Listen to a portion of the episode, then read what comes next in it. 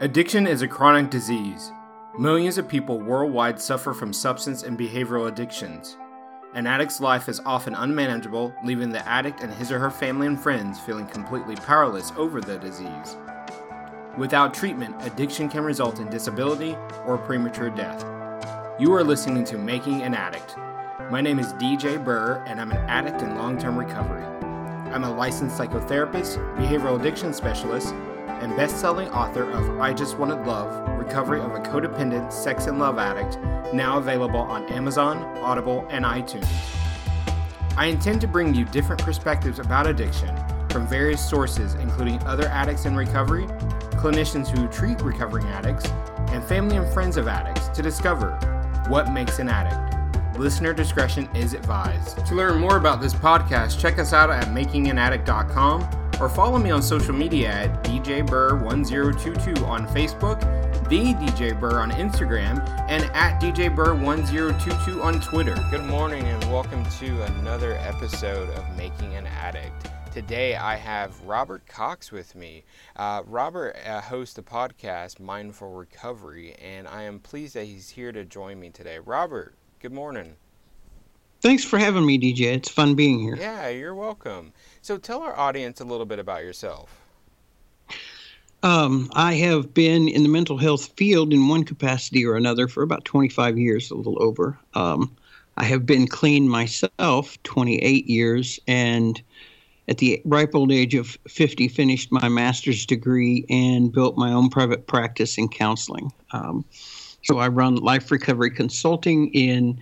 We have offices in Liberty and in Richmond, Missouri. Wow. Um, yeah. Sounds like a busy so, guy.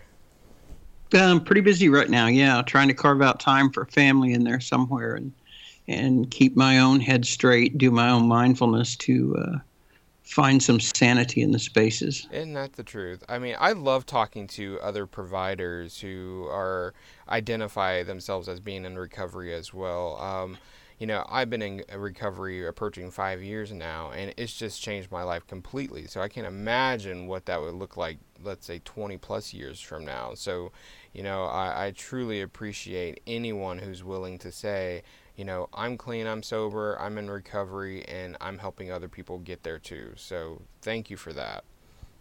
Sure, yeah.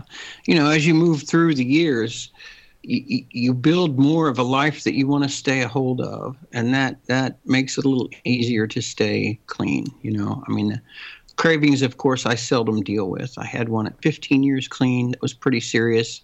Got my butt back into counseling and did the things I needed to do to keep myself out of risk.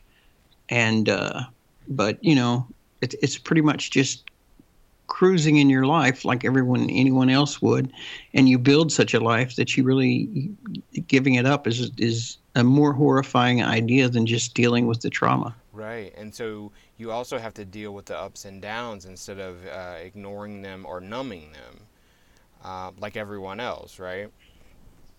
Sure yeah um, and that's kind of you know this this idea of brokenness has been very big on my mind for the past year and how that's really at the root of addictions. It's the root of all of us, though. It's just that um, if we're raised in families that are not breaking us in extreme ways, we're generally provided with some coping mechanisms to deal with those other broken spaces that the world provides us. Mm.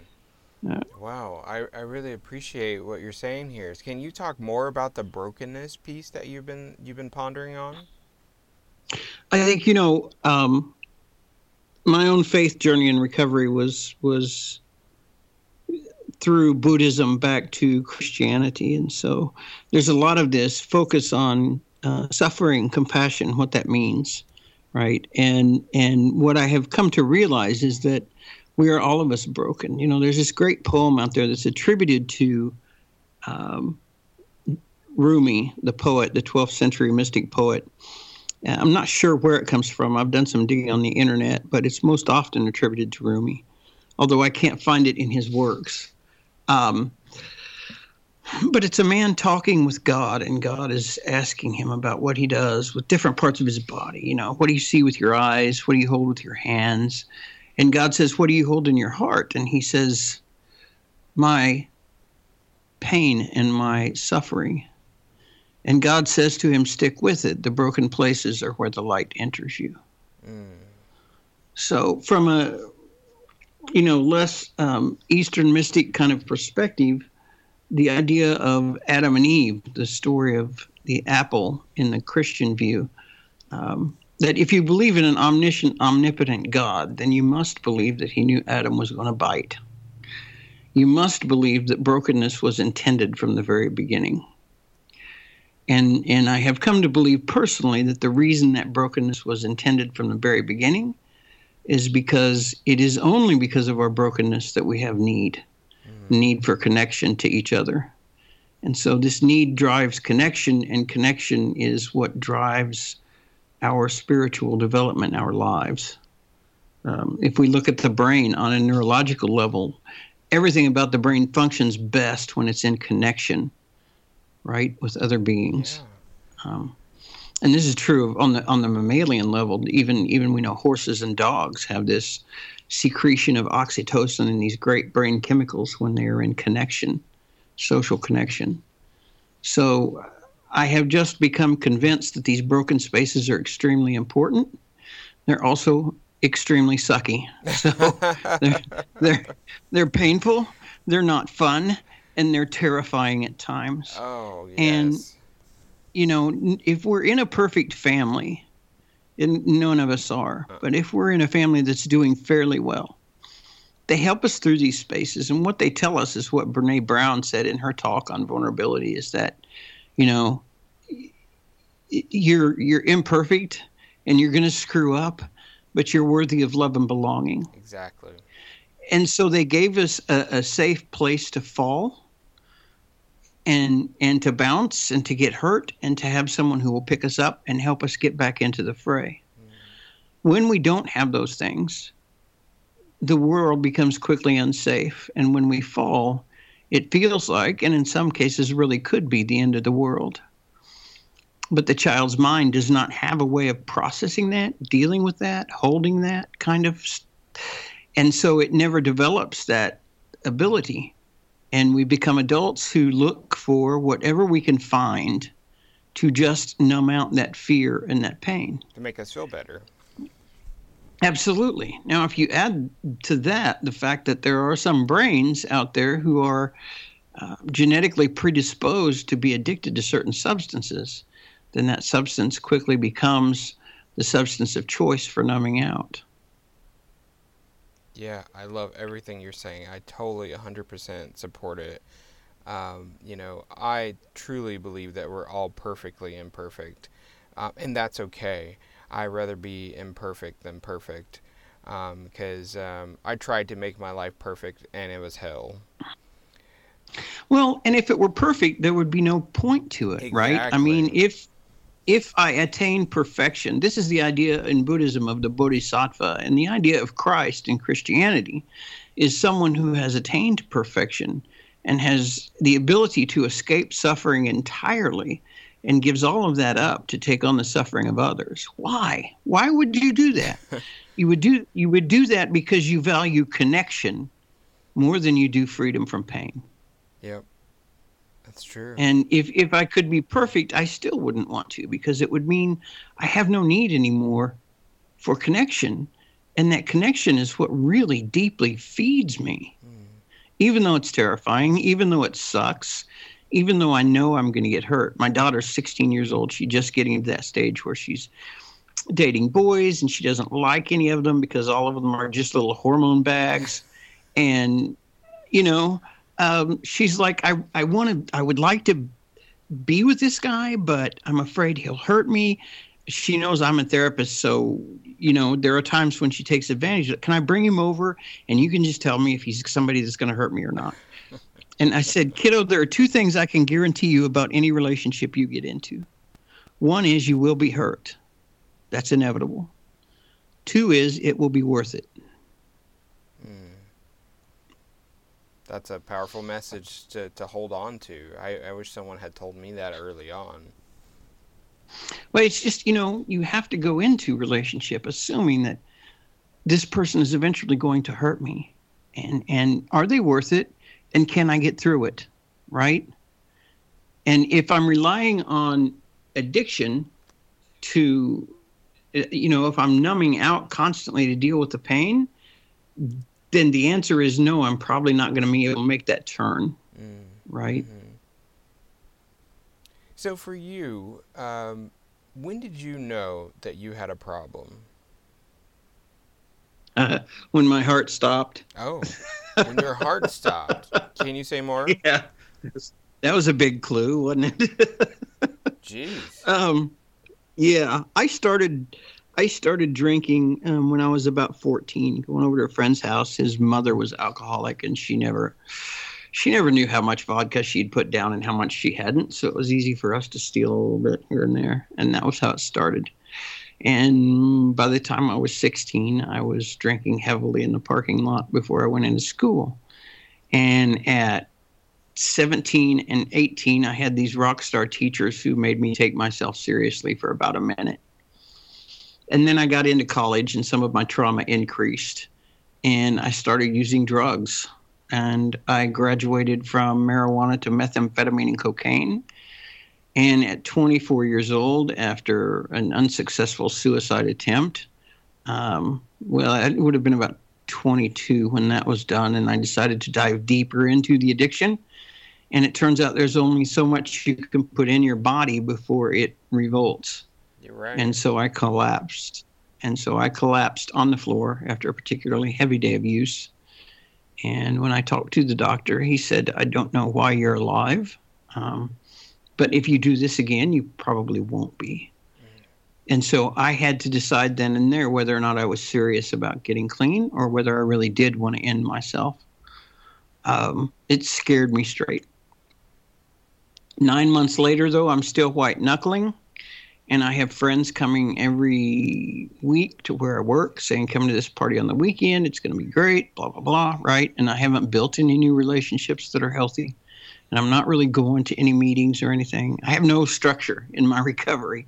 But I know one thing. I know if I don't get out of here, I won't stay clean. So I moved to Kansas City, uh, 250 miles away, and I know no one. And so, because I know no one, I decide I better get to some groups. And that was the beginning of my real recovery. Mm. And which groups did you get into? Um, mostly NA and and OA, um, and uh, that was it. And some of the church groups, local, not so much church. I did a lot of time at the uh, local Buddhist temple, the Rime Center here in Kansas City. I would go meditate there. I got involved in some Chinese martial arts that allowed meditation group stuff along with it, that kind of stuff. Mm-hmm. Well, you mentioned that there was some trauma uh, would you say that that's the primary reason as to what led you into uh, addiction? Oh, yeah. Oh, absolutely. I think it is for everyone. I think trauma is at the core, the root of every addiction. Mm. Um, I firmly believe that. Gabor Mate talks a lot about that. Um, he's a brilliant doctor out of Canada and talks a lot about that. Yes, in his book, um, uh, In the Realm of Hungry Ghosts. Yeah, which is based on the Buddhist idea of the realm of the hungry ghosts, um, which is this realm where um, people go when they die. One of the realms that they can go to where there's this um, constant craving, right, that is never filled. Um, and that's pretty much addiction in a nutshell. Um, but that craving really comes out of that broken um, relationship space, that trauma, mm. and is is constantly fed by shame. And so, yeah, um, you go through life, and every little every little thing that happens is the end of the world. I spill a glass of water, it's because I'm an idiot and I don't know how to handle even a glass of water. And, you know, it spirals down into this shame cycle, you know. Um, so, absolutely, trauma is at the core of every addiction. How do you work with um, explaining that idea to your clients when they come in? How, how do you approach um, it? I, I don't like out of the first few sessions because, you know, they've spent most of their life trying to ignore their trauma. And so the last thing I want to do is throw it in their face right when they come in. Mm. So so treatment for me looks multifaceted. It depends a on what drugs you've been using, you know, primarily, and because we need to stabilize your use first. If you're using methamphetamine and heroin, um, I might not have a client next week if you continue to shoot up, right? Right. So, um, so that looks more like let's just get a handle on your use and focus a lot on cognitive therapies and changing the way you're thinking and build in some coping mechanisms that you can be using in the meantime. And once we get you stable, we can go into those more kind of attachment issues mm-hmm. With, you know, what happened, when did it happen? And we start with just doing a basic genogram, which looks like, you know, tell me about your family, tell me about the relationships, you know, but they it's not like they come in and sit down and I, I ask who hurt you, right? right. That it, that doesn't usually, but we it generally is fleshed out more organically in the discussions, you know, because a lot of times I've had patients say I had a great family, you know, there were no problems in my family. And as we start to flesh it out through the genogram and just through talk in general from session to session, what I find out is that um, I was there when my father murdered my mother, you know, things like this. So um, the trauma comes out, but often they don't see it that way. They're just reacting to it that way. We do a lot of psychoeducation around how the brain works, especially with PTSD and anxiety issues. Mm-hmm. Why are you having that happen? How does the brain work? Um, you know, the fact that the limbic region responds to the slightest little environmental uh, sensory input, and your amygdala remembers that happening when one of these other traumas happened, and it triggers you into this fight or flight state. And then all you want to do is run, but you can't figure out where you want to run. You know, I've had patients call me from rehab before and say, I don't want to be here. And my question to them is, okay, where do you want to be? And almost always I hear, I don't know. Do you want to go home? No where where do you want to be? Do you want to be back out in the street? No. Where do you want to be? Where would you feel safe? Nowhere. That's the point. That's the point. That's the point. Right now, there is nowhere you can go that you will feel safe, but where you are right now is probably the safest place for you. Right, and it's temporary. You, you know, they're not going to exactly. Be, they're not going to be there forever. No, this is to get the drugs out of your system and help you begin slowly creating some new coping mechanisms so the next time you call me, you won't, and I ask you how you will feel safe, you won't say, I don't know. Mm-hmm. You'll say, Well, I've learned these tools. I think I can handle it, right? Yeah, I love it when you're able to, to sit and talk with a client and hear kind of them regurgitating back what you've shared with them, the tools that you provided them, and to hear that they're actually using them. Um, I think that's amazing that's an amazing experience that I, I and that I look forward to having every session because it happens. I think yeah, and I think one of the coolest things is when they say, you know, I was thinking about doing this, but then I heard your voice. Yeah. you get that too? yeah, I think we all do, right? Because our job is to become mentor, coach, counselor to them, right? And so we are hoping that when they're out there, they'll remember the discussions we've had where we've said, well, try this, try that. Oh, yeah. I, uh, I've been told. I even had one patient say, Do you think I'm schizophrenic because I heard your voice? I'm like, No, no. I think you've just given your conscience my tone. That's it. Exactly. So, what what it is you know? their own voice right their own voice. you are you are remembering things we have discussed that can help you that's it yes and you hear my voice when you remember those but it's you that's remembering that and you that needs that and you that has a sense that you need that all right so mm. Do you see any folks who are dealing with behavioral addictions that's my specialty sure um I generally refer to a friend of mine who is is specializes in sexual addictions. Okay. But you know, I also I I deal a lot with trauma is kind of my gig. So I deal a lot with really serious trauma and I see patients who are borderline and self-harming a lot. Mm.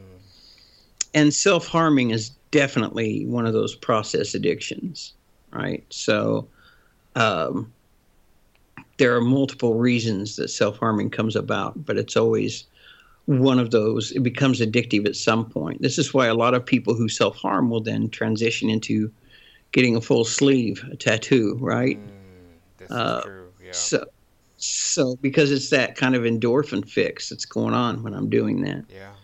Um, gambling addictions, I'm very familiar with. Mm-hmm. Um, sexual addiction is tough. I deal with it sometimes, but it depends on the level we're dealing with, and and whether I feel like I'm in my space or not. If I feel like I'm not in my space, I refer that out to a couple couple of friends I have who are SATP certified. So okay, all right, yeah. Um, you know, I've been working in the sex addiction field for a few years now, and it's the best work I've ever done. Yeah, it well, it it goes right to the core of all those relational issues, right? All the attachment issues. I mean, I, I had I've had patients before, and what I tell them generally is, you know, you're numbing out with sex. You're not really connecting intimately. What your fear is is connecting intimately. So, rather than risk the rejection from my wife or partner, I will hook up with someone on the internet and have an anonymous, you know, couple of hours, and that's that. No connection, no risk, but also no deep payoff, right? Right. Well, my sin. Because I'm. Go ahead. I'm sorry. No, go ahead. Because I'm not buying in at that point. I'm not buying into relationships, so I'm not connecting on that deep level that could feed me those things I need. And what I'm doing ultimately is, you know, having what Erica Jong called zipperless sex in her book, right? Mm. Um, this anonymous hookup, real quick, and all that's about is the endorphin flow, right? Getting getting the brain fix and it makes me feel good for a little while. And often the brain flow, is, the the the endorphin fix at the end is the last and least rewarding part of that whole process, right? I mean, you know, ninety percent of the excitement is in the buildup. Right, and that's what they're chasing. They're chasing the buildup. Right. As soon as the the orgasm's over, you know, they're done. And then you spiral downward into this shame cycle. Yep and sometimes that can be addictive. Staying right. well, it place. starts so the the shame cycle, of course, is the same as as using drugs, yep. right? We think about it, we crave it, we go looking for it, we spend hours waiting on some dealer to show up.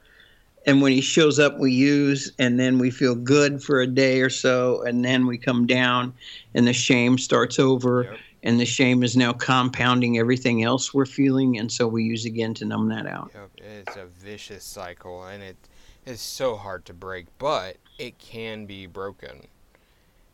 The key to breaking the cycle is understanding and being okay with our own brokenness. Yes. I really have become convinced of the fact that what we need more than anything is to be able to sit with our own brokenness and say, I don't have to be perfect. I am and always have been enough hmm. when I've I've had clients when I've said that to them, I've looked a client in the eye who has been repeatedly treated as an object from the time they were a child and said, "You do realize you've always been enough. You were never an object." And they just start bawling because it's the first time anyone in their lives has ever said that to them. Yeah. Yeah, I, I have that experience often with clients. Uh, it's transformative when they finally start to to believe that they are enough, and it is part of our job to help them understand that they are. Right. But we're all born, you know, with that innate worth, that value. We're all born broken, but we're all also born worthy. Yep. Yep. Just for being here, right? Uh, that in itself is kind of a miracle when you think about it. Yes, and and to help people understand that they are worthy um, is, like I said before, is life changing. Um, I've seen people completely change their lives, and that's a different sense than from when people blow up their lives with their addictions, right? So they start to make healthier decisions. They start to set uh, functional boundaries instead of causing harm and pain to people in their lives. They start to take care of themselves and try and to start to demand that other people treat them like they are worthy. And if they don't, they they move those people out of their lives. And and I, I think I also want to make room for brokenness even in recovery, right? Oh, absolutely. And and I think 12 step groups are fantastic. They saved me and and the major reason they're fantastic is because they offer relationship and the experience of supportive relationship in many instances. Um, but one thing I think they don't get right is there's this attitude out there that seems very prevalent with, um, well, you relapsed, so now you have to start over. Hmm. Right? No. If you're running a marathon and you fall down at mile three, I don't make you go back to the starting line and start running again right? That doesn't make sense. So you have two years clean and you had two bad nights. Get back up. Let's start doing what was working again. And now you have two and a half years clean down the road, minus two nights that were bad, right? Mm. I don't I, I don't like the attitude of looking at your relapse as a failure. It is evidence of what we already knew that you are broken it does not change your worthiness, right? You don't have to re earn that, it was always there.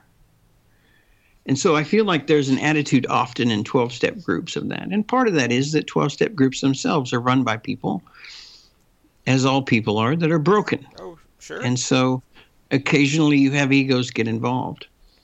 And, and sometimes those egos can enjoy telling someone they have to start over and now you're reliant on me again for your recovery. Mm. Right?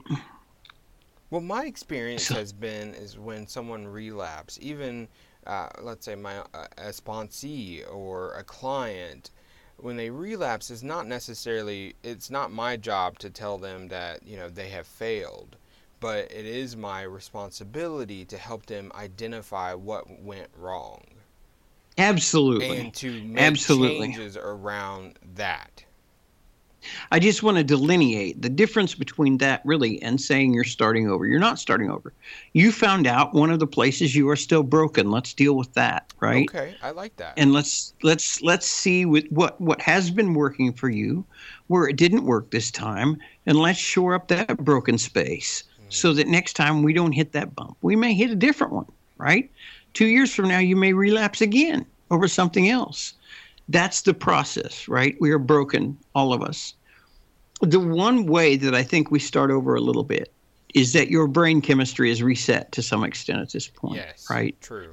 Because you, because you have an addictive brain and it is keyed to trigger on and respond to this addiction in ways that the neurotypical brain is not, then we're going to have to put in some extra supports to deal with the cravings that you're now going to feel for the next two weeks, right? Yep. That you had maybe gotten over before.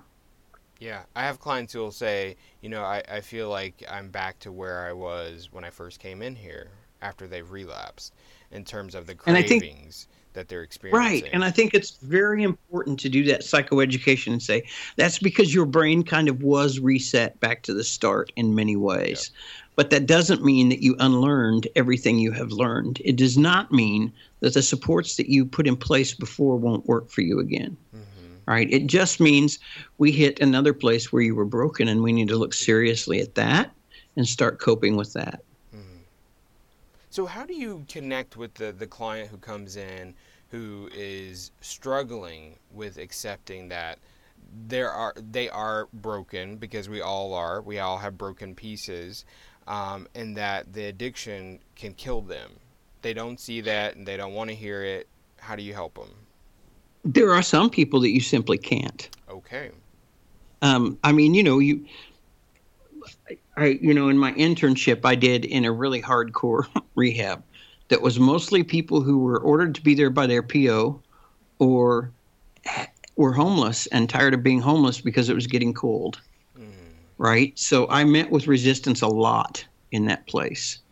And what I learned is that I cannot work harder than my client. Amen. It does no good. Okay? And so there are some people who simply will not be helped in that space. Now, they may need to get knocked around by life a little bit more and come in and then they'll be ready. I don't know. Mm-hmm. But I know there are some people that won't. But that does not excuse me from trying to meet the resistance head on and and get through to them, right? Right. Um, and the way I do that is basically just, you know, I will hear one of the most common things I heard was, I just need to get a job and then everything will be fine. I just need to get a job. Hmm. Right. And that was their way of saying, I really don't have an addiction problem. I'm just unemployed and that's my major problem. hmm And once I get a job, I'll be okay. Right. I've heard that. And that that resistance I generally met with by saying, "You've had a lot of jobs. you don't you don't seem to have a problem getting a job. It's keeping a job that's been the problem. hmm What was the problem with keeping the job? Well, I got dropped on and I popped dirty. Mm. So it seems to me then the problem was with the drug you were using and not able to stay away from, and not the job. Right? And so it's like it's just kind of being a little bit confrontational and just keeping that reality out in front of them until they either accept it or in some cases they bail and decide they can't handle it. Um, again, you know, it depends on are you are you drinking on the weekends more than you want to, but most of the rest of the time you've controlled it and you're not ever driving and you're not putting anybody at risk. That's one kind of thing. The other one is I'm shooting up, you know, speedballs every day.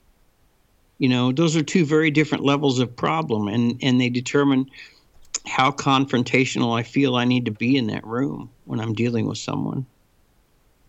Yeah, and, and for for us to be confrontational with a client, uh, it's not always easy, but we have to be we have to be well in our own space. I think to be able to do that. Um, and that's it. I, I think that's it. Is I have to be able to sit and hear my client um, reject me, reject what I'm saying, get nasty with me, and not let that trigger my own broken spaces. exactly, not take Right. it personally. Um, Exactly. Right, because they're hurting, and they're not intentionally trying to to hurt us, but that's how it comes out. Um, because they're in pain, they're flailing essentially. Right. I had I had someone who was not a therapy client, but someone that when I was working as a case manager with the state um, was embroiled in their own addiction. And one of the jobs is just to reach out to individuals on your caseload every three months or so and see if there's anything they need. Mhm.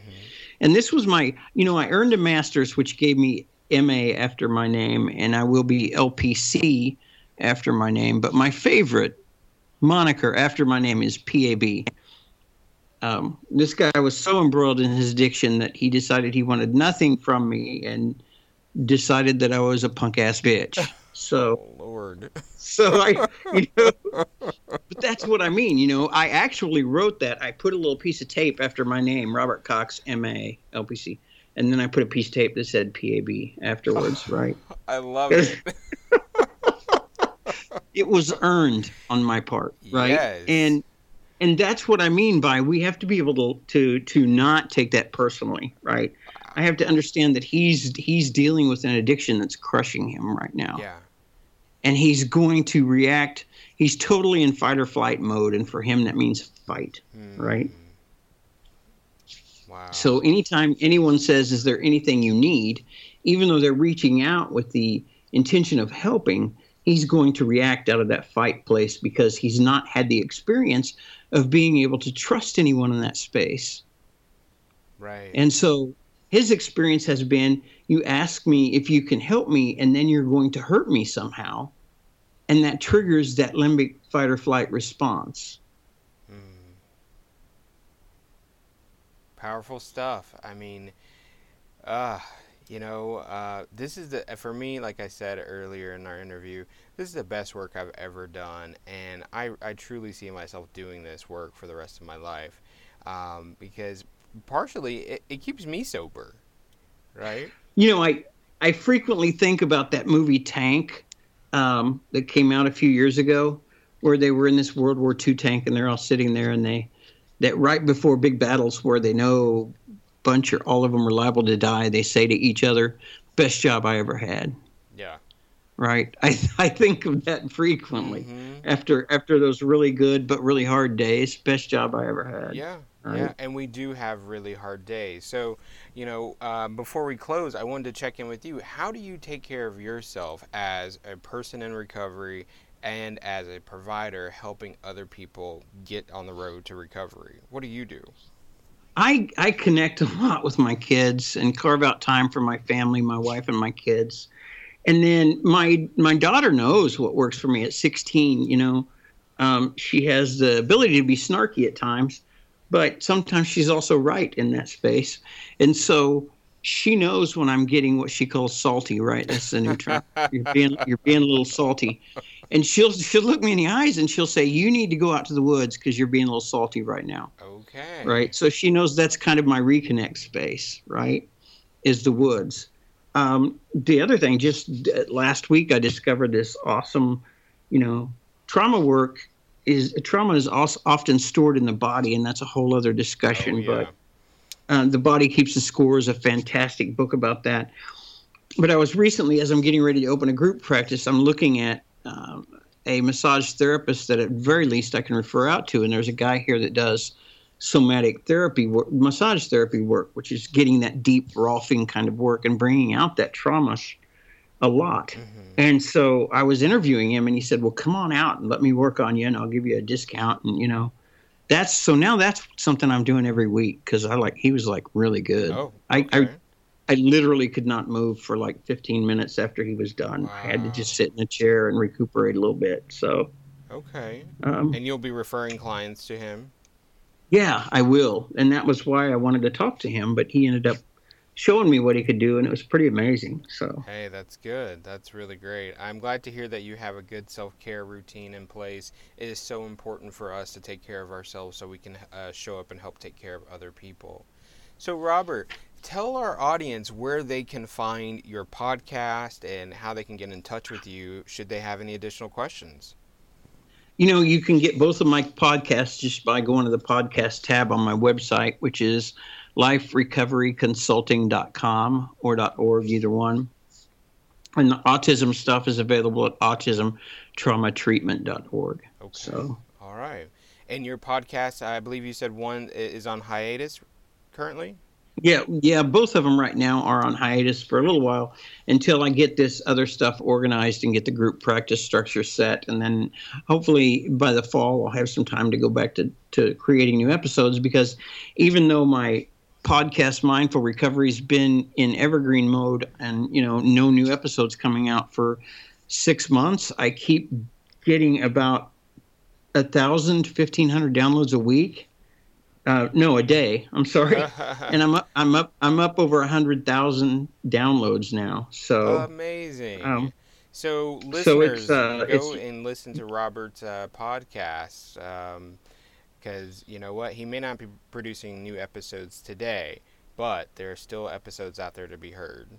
And the episodes out there really are about training people to use mindfulness to help control the trauma. So yeah, we all need that information. So I'm glad it's out right. there. Well, Robert, thank you so much for being on Making an Addict today. I truly appreciate the conversation we had, and uh, I uh, strongly uh, support the work that you're doing, and I look forward to hearing more about your growth. Thank you, DJ. I appreciate it. It was fun being here. Thank you for joining the discussion today on Making an Addict.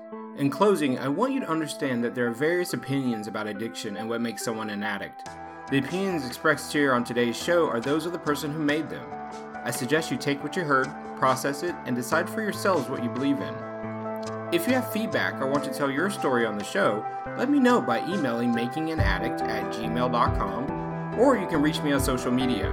Again, I'm on Facebook and Twitter at DJBurr1022 and the DJ Burr on Instagram. Lastly, thank you for giving me the opportunity to be of service. Recovery saved my life, and I will be forever grateful.